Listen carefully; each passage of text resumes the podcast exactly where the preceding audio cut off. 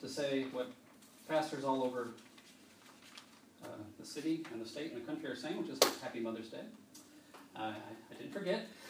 I almost forgot. Um, and I, I have, Laura reminded me that uh, last year I read a poem for Mother's Day that uh, I think encapsulates, and I don't know if it's a poem or a written word kind of thing, but is nicely written and encapsulates all the things that as a pastor I want to communicate uh, to mothers and uh, to the church as a whole on Mother's Day. Um, and so I'm going to read it, and here it is. To those who gave birth this year to their first child, we celebrate with you. And I don't think we have any here, but uh, we would be celebrating with you. to those who lost a child this year, we mourn with you. To those who are in the trenches with little ones every day and wear the badge of food stains, we appreciate you. To those who experienced loss through miscarriage, failed adoptions, or running away, we mourn with you. To those who walk the hard path of infertility, fraught with pokes, prods, tears, and disappointment, we walk with you. And forgive us when we say foolish things. We don't mean to make this harder than it is. To those who are foster moms, mentor moms, and spiritual moms, we need you. To those who have warm and close relationships with your children, we celebrate with you. To those who have disappointment, heartache, and distance with your children, we sit with you. And to those who lost their mothers this year, we grieve with you. To those who experienced abuse at the hands of your own mother, we do acknowledge your experience.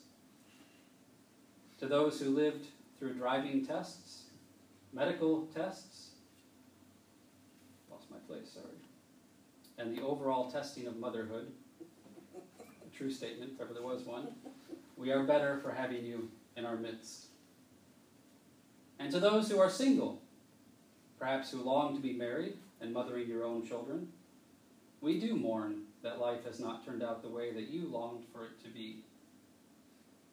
To those who step parent, God bless you. we walk with you on these complex paths. And to those who envision lavishing love on grandchildren, yet that dream is not to be, we grieve with you as well. To those who will have emptier nests in the upcoming year, we grieve and rejoice with you. I think is the, the appropriate. That's right. to those who place children up for adoption, we commend you for your selflessness, and we remember how you hold that child in your heart. To those who are pregnant with new life, both expected and surprising, we anticipate with you. And this Mother's Day, we walk with you. Mothering is not for the faint of heart, and we have warriors. We remember you. I love that poem. It's a good one. I think it literally covers all the bases. or if it doesn't, come and talk to me, and there'll be another sentence next Mother's Day. It is part of the truth of Mother's Day, and one to be reminded every year there's so much joy and so much to be grateful for. But just like with fathers and with mothers, there's so much else complicated within it is that are not. So, such is life.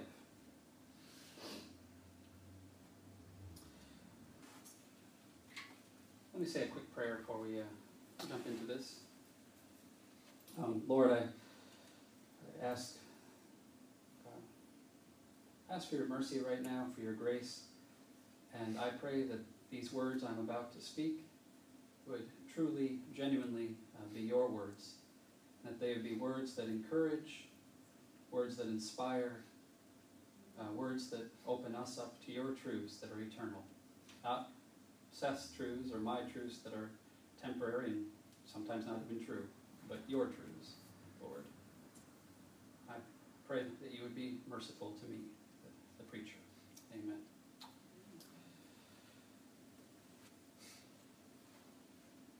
We're back in Ezra. And if you recall, Ezra had gathered the Levites and the people that he felt he needed uh, to return uh, to Jerusalem. Uh, that it's a, it's a whole other exodus, whole other movement of people uh, to Jerusalem, to the Holy Land. And this was the passage right before that. I'm not going to read this, but basically it talks about how he assembled his people and he brought the Levites, and we talked about that a couple weeks ago. Go ahead to the next slide there, uh, Shalini.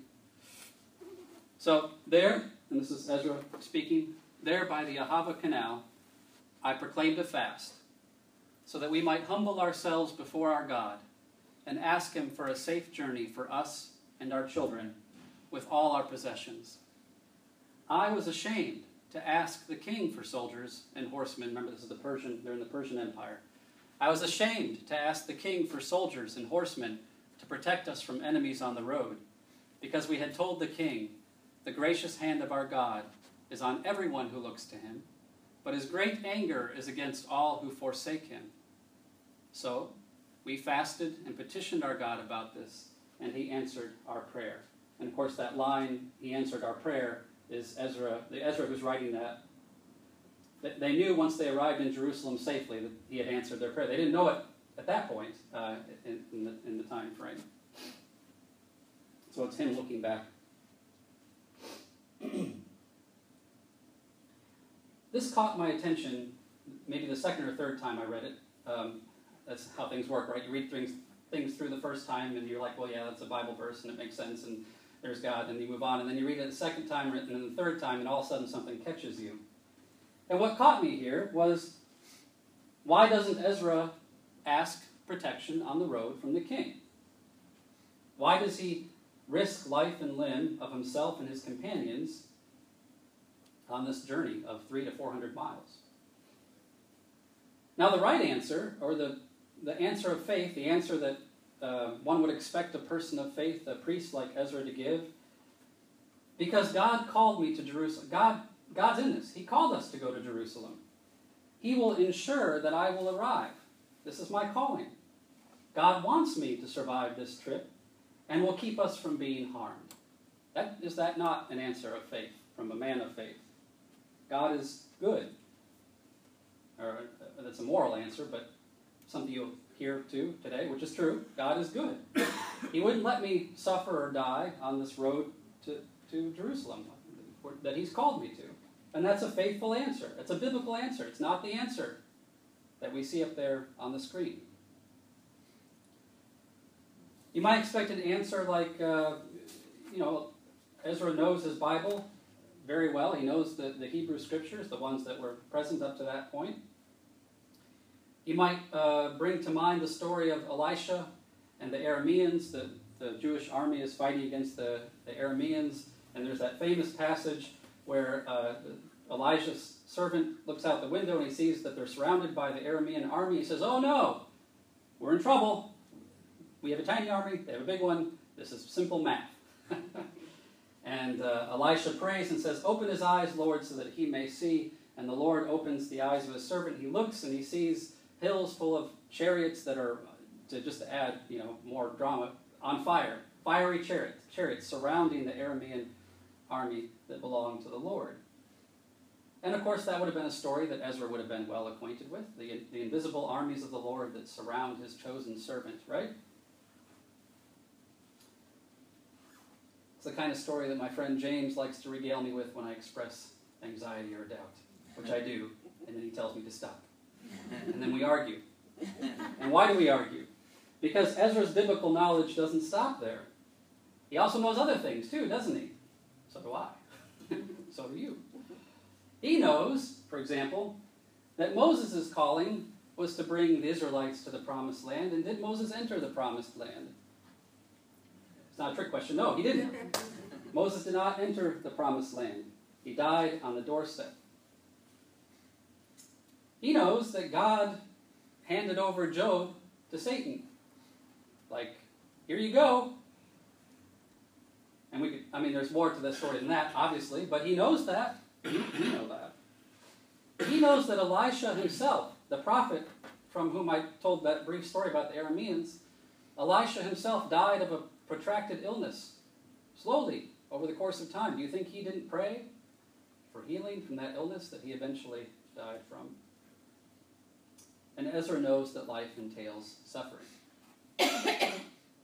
and he does know that God called him to Jerusalem. Just like we have callings in our life to go from point A to point B, whatever it might be, whatever it might look like, whatever risks it is. He knows that, just as you know it. He knows that's the calling. Gather together these people and these Levites and these, these things that we'll talk about later and go to Jerusalem. But that's all he knows. And sometimes that's all you know. Often, usually, I would say, all we know is that God has called me to go from point A to point B. But you know what? You may not even arrive at point B.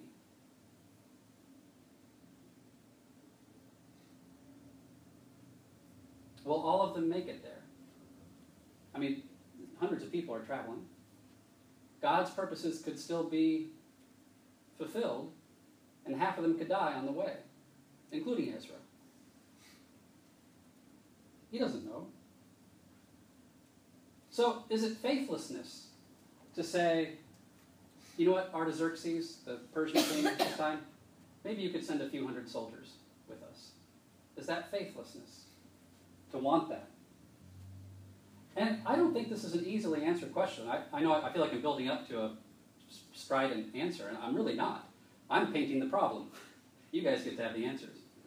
I'm not sure if that's what good preaching looks like, but it is this. Here's the problem. God bless you. Have a good week. But I, I think it's okay to say that this is a question that every Christian has to deal with in their life. When do we seek the help and assistance of others, of Christian brothers and sisters, or, or the pagan or whatever secular world, of non believers?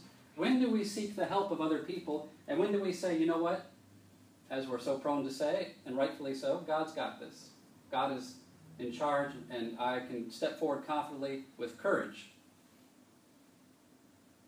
and I would say you have to ask yourself that a lot because it's not always going to be one way or the other. And I would say if you legalistically go one way or the other and say, God's on my side, and so, you know, I will never ask the pagan king for soldiers, and always take that route, then that's a form of, well, I'll get to that in a minute, but it's, it's a form of heresy in a way, and I'll, might be a strong word. I'm not sure that's the word I want. It's a form of something wrong. Less eloquent, but maybe more true. Um, and likewise, and maybe it's easier for us to see, likewise, if we go the other extreme, we say, uh, you know, uh, we're, we're, we're, always needing help. We always want, we never trust God. And so we, everything has to be perfectly safe and everything has to be in order, and we're not going to take any risks. We're just going to ensure the heck out of everything. That also seems like a very poor witness to our, the living God who interacts and acts in the world today. And just to unpack that a little bit more, if we simply have faith all the time that God will take care of everything in our lives, it very quickly, very easily bleeds into this sense of becoming an island unto yourself. And you no longer need your brothers and sisters. And you no longer need people, people generally speaking. Again, this is not just about the body of Christ, this is about our communities as a whole, about Champaign Urbana, about the people next door, about the people that if God is just going to sort of sovereignly and mystically take care of all of your things and you don't need anybody, that seems very anti-gospel. You know, Jesus sends out his people, you know, in pairs. He sends out community, creates communities wherever two or more are gathered in my name, etc. I could go on about that, but to be a community, we is is not just a, a a desire; it's a need. We need each other, and God wants us to need each other. And so that I think that's there, there, are times when it's like I can't do this. I can't do this. I need help. I need to be careful. I need to be Yeah, so I think I've made that point.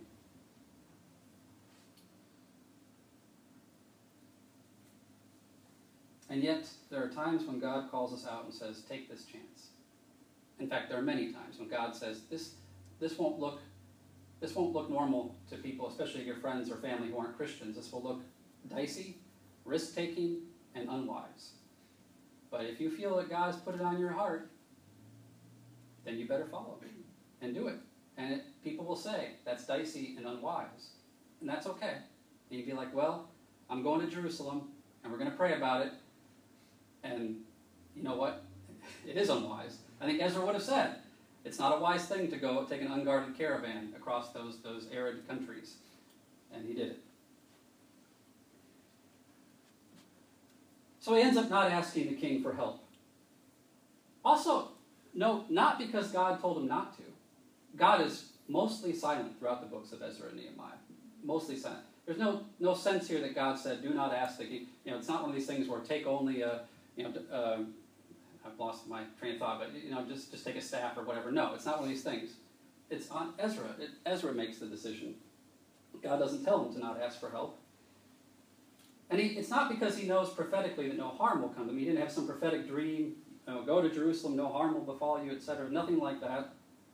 He's just embarrassed. He doesn't want the king to know his fears or bring dishonor to God by appearing faithless in his purposes.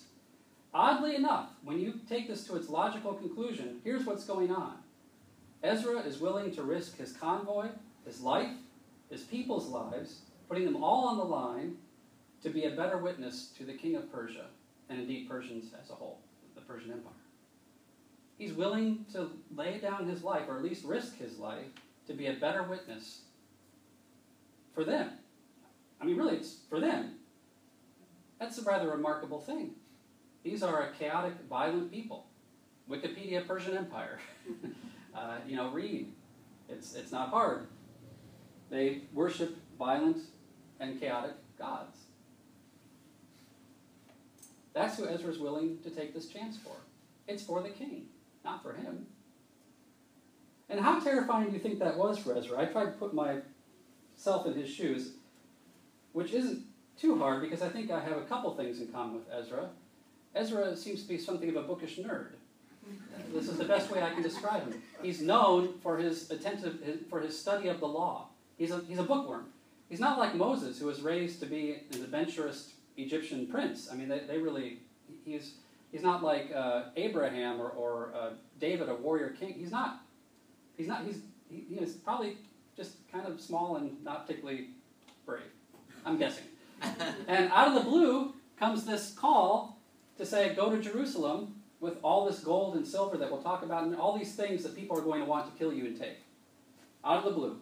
And he says, okay, God, I will follow this call.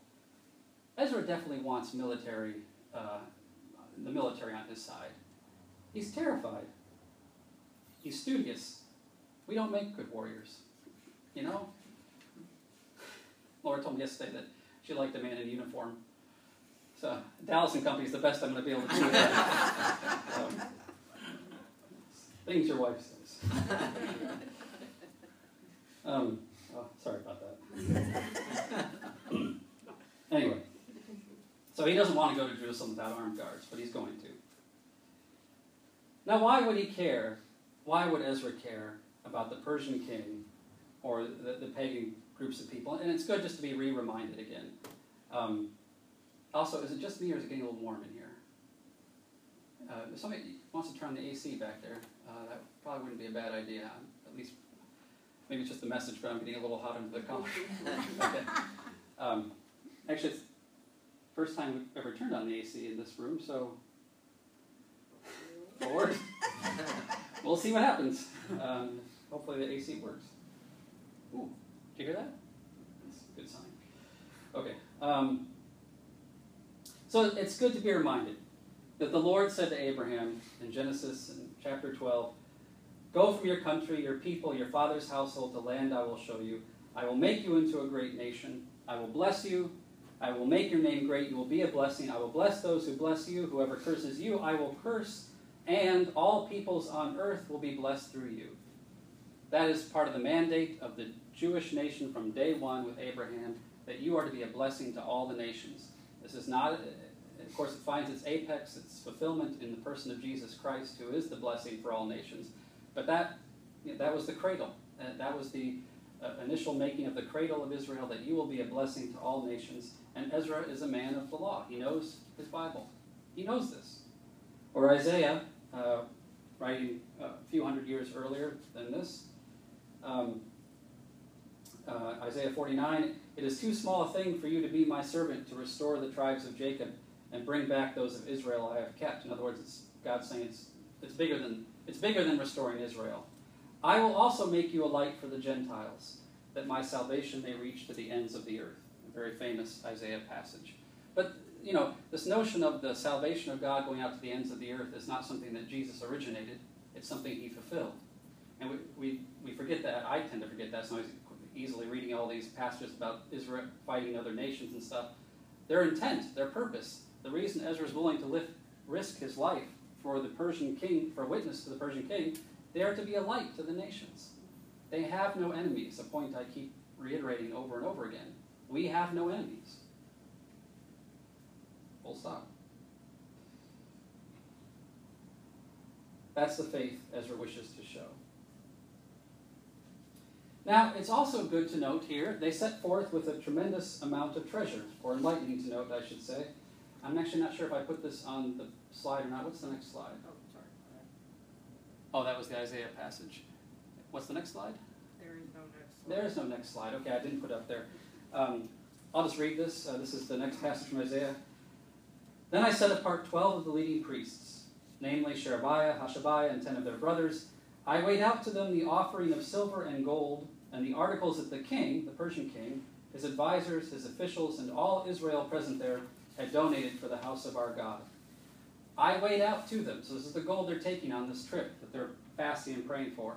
I weighed out to them 650 talents of silver, which is roughly 24 tons.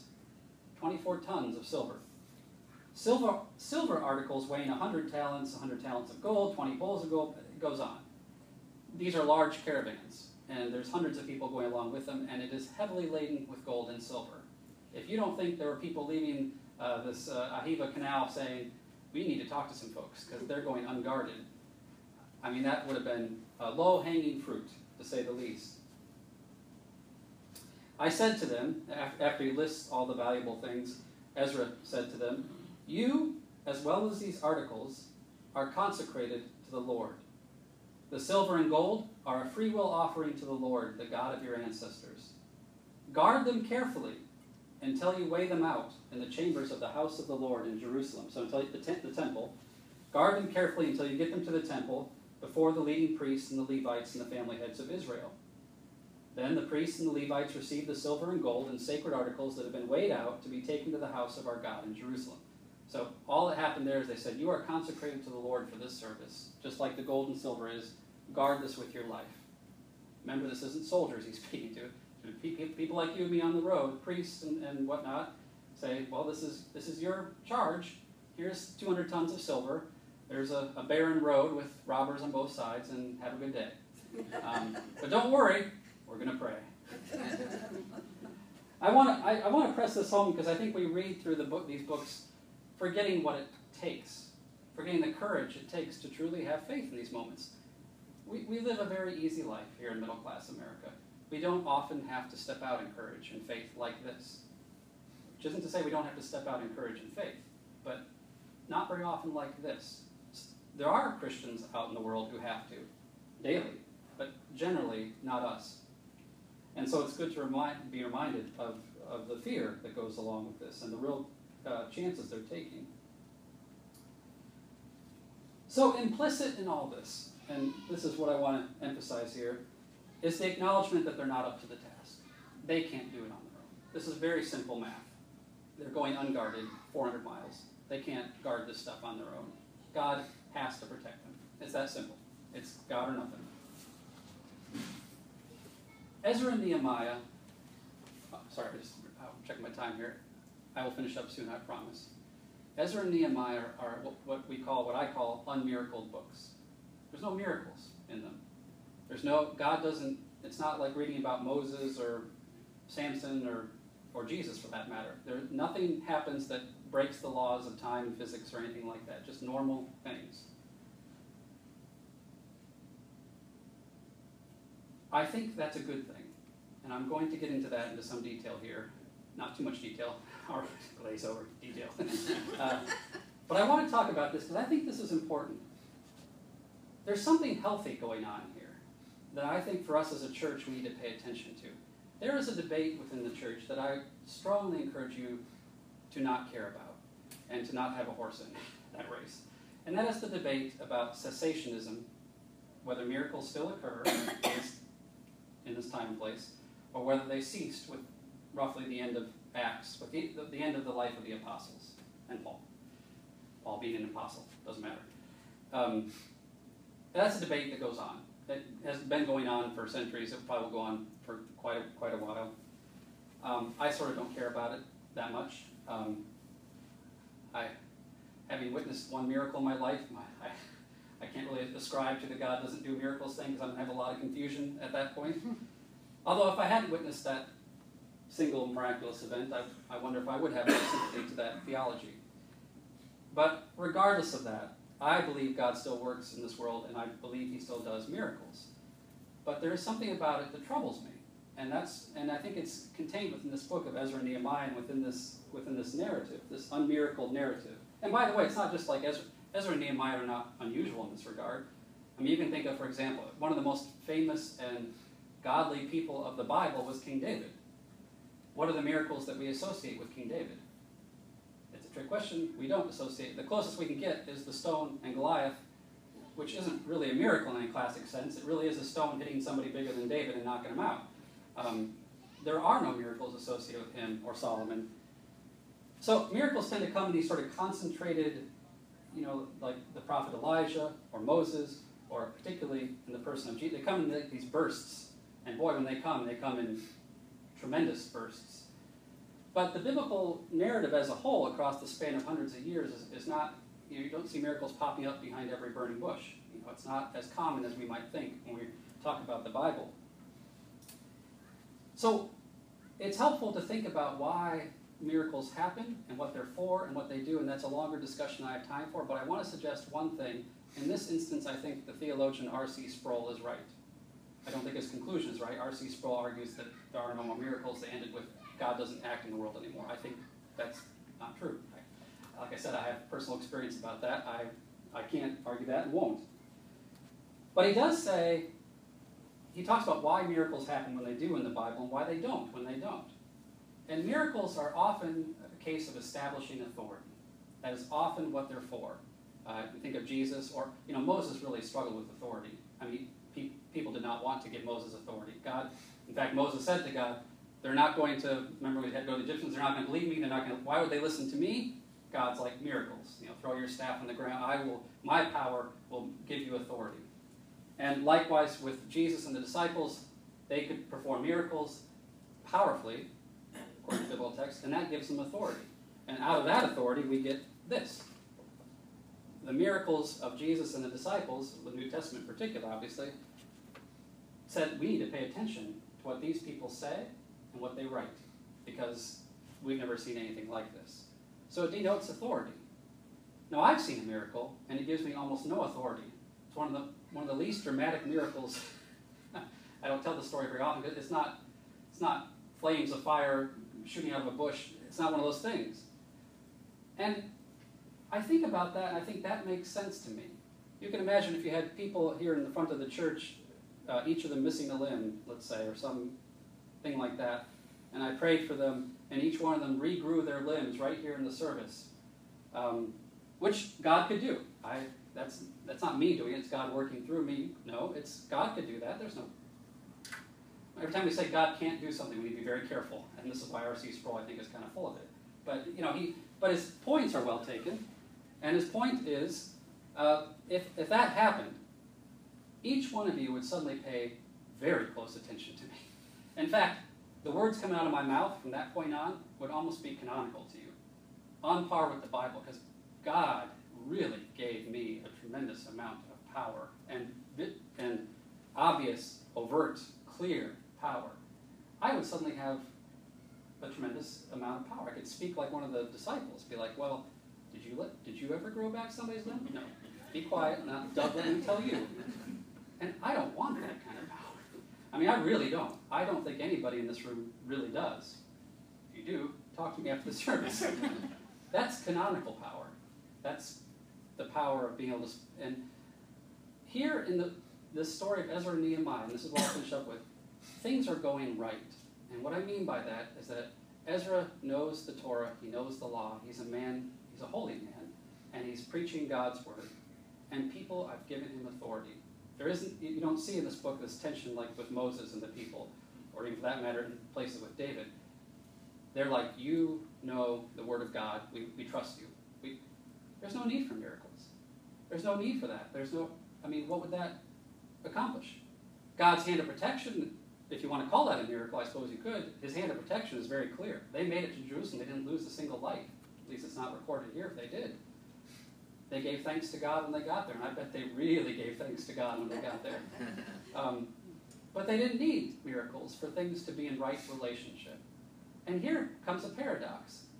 It almost seems to me that the healthier a community might be, the healthier a church might be, and the more biblical authority, the more we hold to biblical authority, maybe the less we need of that. Maybe love and commitment and these things are more important. And I say that with the caveat that I have seen a miracle, and I know that some of you have experienced miraculous things in your lives that have been very important to you, and God still moves in that way. But it's not, it's not the drama of the parting of the Red Sea. It's not, it's not an authority establishing event. Does that make sense?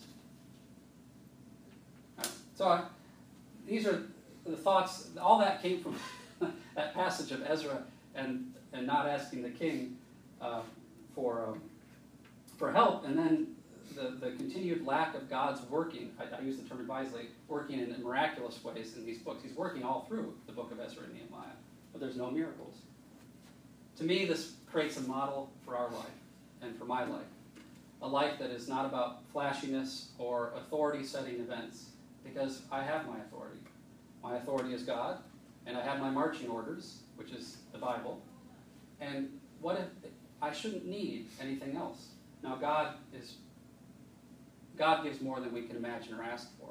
I don't know why He chose to show me a miracle. Um, actually, as the story goes, I actually prayed against the miracle or didn't pray for it.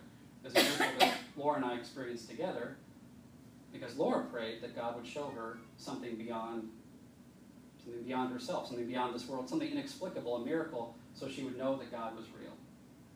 And I said in the same small group, I said, You shouldn't do that. do not put the Lord thy God to the test. And God smacked me down. Establishing a pattern in our relationship, which continues uh, to this very day. Let me tell you, honey, how it is. And then, then whack, whack. Um, it's true. And that was before Laura and I were even dating. It's before Laura realized I was sexy. she thought I was not sexy. God opens the eyes of the blind. Um, you better wrap it up, sir. Yeah. Um, but the, it is true, and it, it's a serious point, that God still does work in miraculous ways, even for those who don't expect it. Um, and I will wrap it up. Shall we pray? Yes. Hmm. Uh, Lord, I'm grateful that we can't put you into any kind of a box. I'm grateful that we can't control you, and that we can't say with surety what you will or you will not do at any given time or any given moment. You are Lord, we are not.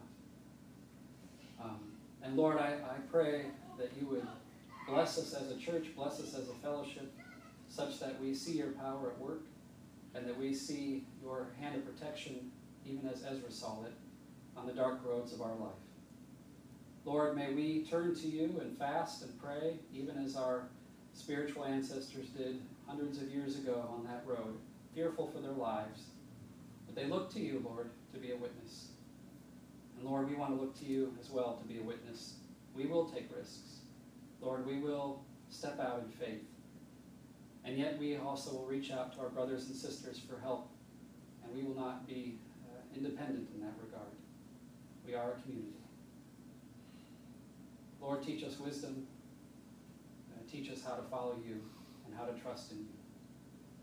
And Lord, may we remember uh, your sacrifice for us and our tremendous grace that we walk in every day as we go now to your table. And the Lord's table is the Lord's table. We invite anyone who's in a relationship with Jesus to join us in communion.